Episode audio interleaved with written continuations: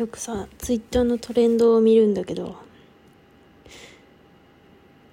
で世界一受けたい授業でさ正義中毒というのがやっていたらしいじゃないか。そのあのねすごく有名な心理学者の人が出ててさあの人なんだっけ？英雄たちの選択にも出てるあの女の人だよね。他にもなんかいろいろ出ていらっしゃると思うけど。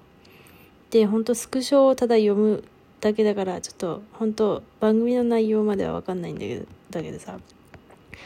正義中毒になっちゃう人の正義中毒っていうのは正義感が暴走して他人を過剰に誹謗中傷し痛めつけようとする人らしいんだけどまあそこはあれなんだけど正義中毒になっちゃう人の脳人の脳はちょっと衰えている可能性があると。で脳が衰えてくると自分を客観視できなくなると。いうことがあるらしくてあとそう自分の悪かったところを全部スルーして良かったところだけを思い出すっていうさ脳の前頭前野が客観的に自分を見られない衰えのサインらしいんだけどさやばいなと思ってこう過去を美化する行為ってまあこれだけ言うとさマジで十二国筋にもそういう人いたと思うんだけどまあそれは置いといてやばいってと思って、いや、あの、大してやばくないのかな？いや、うちが気になったところはね、自分が自分の絵について、漫画について全然客観視できてないんだよね。いや、多少はしてるし、あと自分のさ、なんか、自分のつうかさ、良かったことしか、こう、頭に入れず悪かったことを忘れちゃう、忘れるようにしてるんだけど、これってやばいのかな？って思って。やばいのかな？やばいのかな？っていうのを今日は考えたいと思います。しかしだね。昔はね自分の悪いところばかりを反省してとてもとても反省してまあ自分の中で反省してたんだけどとてもうつが発症していたんだよね。だから逆にこう自分のいいところを数えるようにしたわけ。それにツイッターやってるとさ最近ではなく何年も前の話だけどこうムカつくものがあったとしてまあそれにめちゃくちゃイラついたりしていたから今はもう見なくしちゃってる。んだよね。あとまたこれもツイッターのスクショでなんかこんな番組の見方で申し訳ないんだけどなんかこう例えば SNS でさ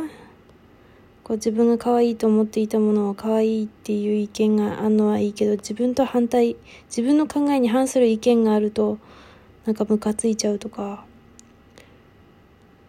正義中毒は同調圧力に敏感っていうのは分かんないけどまあそうそういうことも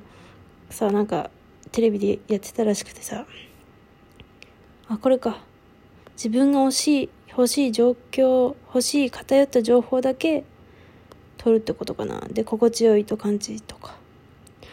やばいなと思ってまんまそれになってんだよね。別にうちは正義中毒らしくさ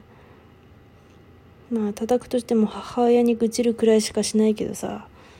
あと鍵垢でちょっと発散するくらいだけどさ。うん。たださそれはさあちょっと言い訳っぽいけど言い訳だけど何年も前はさでも自分がおかしいのかなとかって責め続けてたわけよね。でそれでやっぱそのすごいうつまた同じこと言ってるけどうつだったから逆に言ってるんだけどそれも危ないのかな。でもだからといって自分を責め続ける日常には戻れないからネットっていろんな情報が手に入ってなんか例えばメリメリットっていうかネットが発達してやっぱ変わったなって思うとこの一つとして絵がさなんかいやうんと10年前20年前のまあ一般的な絵のさまあこれはうちが評価しちゃうから評価しちゃうっていうか甲乙をつけちゃうのはな違う気もするんだけどちょっとこの話をする時に必要だから仮につけておくと。こう10年前20年前とかよりもなんかこう例えばデッサンの技能が平均レベルがねレベル平均的なその能力値が上がってる気がするんだよね。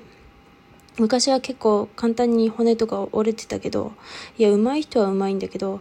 でもなんか全体的には折れてないっていう感じしない？するんだよ。折れてないじゃん、あんまり。と思うんだよね。その時代時代の流行の絵柄とか、そういうのじゃなくてね、なんかこの基本、基礎レベルみたいなのが上がってる気がして、それって多分情報の共有とかがあるから、みんなでどんどん底上げ的にレベルが上がっていくんじゃないかなって思うわけ。まあそれはネットがなくてもいけるらしいけどね。これはちょっとあの、うちが本を読んで、こう、こうかなってまとめただけだからちょっと信じないでほしいんだけど、羽生羽生善治さんの本を何冊か読んだことがあって羽生さんはが将棋のねなんか同世代の羽生さんは昔から強かったけど同世代の人と情報を共有することも全然厭わなかったらしいんだよね。そしてだからだからかわからないけどもその同世代の人たちがみんな強いらしいんだよ。なんか羽生世代って言ってたかなわかんないけど。強いらしいんだよね。だよね。だから情報の共有でみんなのレベルが上がるっていうのは確かにあるし別にネットは必要ネットは必ずしも必要ではないと思うんだけど羽生さんのその若い頃っていうのは1900年代だと思うんだけど 1900年代1990年とか80年とかわかんないけどその時代はまだねあの四角いボックス型のパソコンだったと思うんだけどその頃からだからあとあなんかまた話飛ぶけど思い思いついたから喋るけどねローマとかもねロローマの話する。あのなんかねみんなで意見を出し合うのがははあのいっぱいあったからなんかそういう哲学的なところローマかななんかその時代。うん哲学とかがすごく発展したっていうのを授業でやった気がするんだけどちょっとね。中学生高校生かなの情報だの時の記憶だからあれだけど。でもそのネットでメリットもあるけど本当に確かに中学生小学生小学生まあ高校生の時よりだいぶさ私が私はね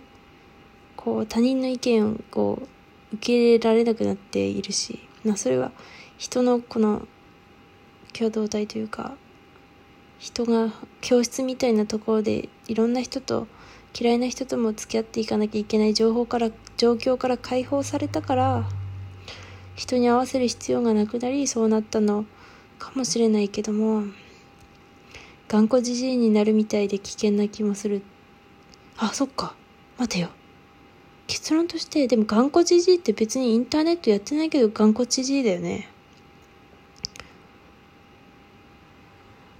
インターネットやってなくても頑固じじいになるのだ。なるんだ。じゃあ要は、自分が現実世界である程度コミュニティに所属して、まあ、会社とかでも、近所とかでも、人と喋っていれば、もしかしたら頑固じじいになるのはある程度防げるのでは？あのね、うちこれを話し始めた時に、インターネットばかりやってると、こう、なんていうの、まあ正義中毒はうちはまだな全然なってないけど、なんかどうでもいいからね他の人が。多分。なってないと思うんだけどうん。なんだっけそう。でもインターネットをずっとやってると脳が衰えてくるかもしれないと。その自分を客観視できない気がしてね。驚いてくるかも。あの絵絵とか自分の漫画に反省がちょっといまいちったからいやしてるけど。衰えてくるかもしれないと思っていたが世界一受けたい授業では衰えて正義中毒になる。イコールまあ衰えて頑固自陣になるに近いから。でも頑固自陣になるのは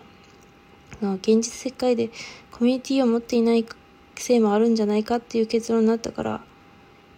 インターネットをやり続けると頑固じじいになる。ってことにはならないから OK だね。解決した。大丈夫だね。インターネットやってても大丈夫だということが解決したね。多分わかんないけど。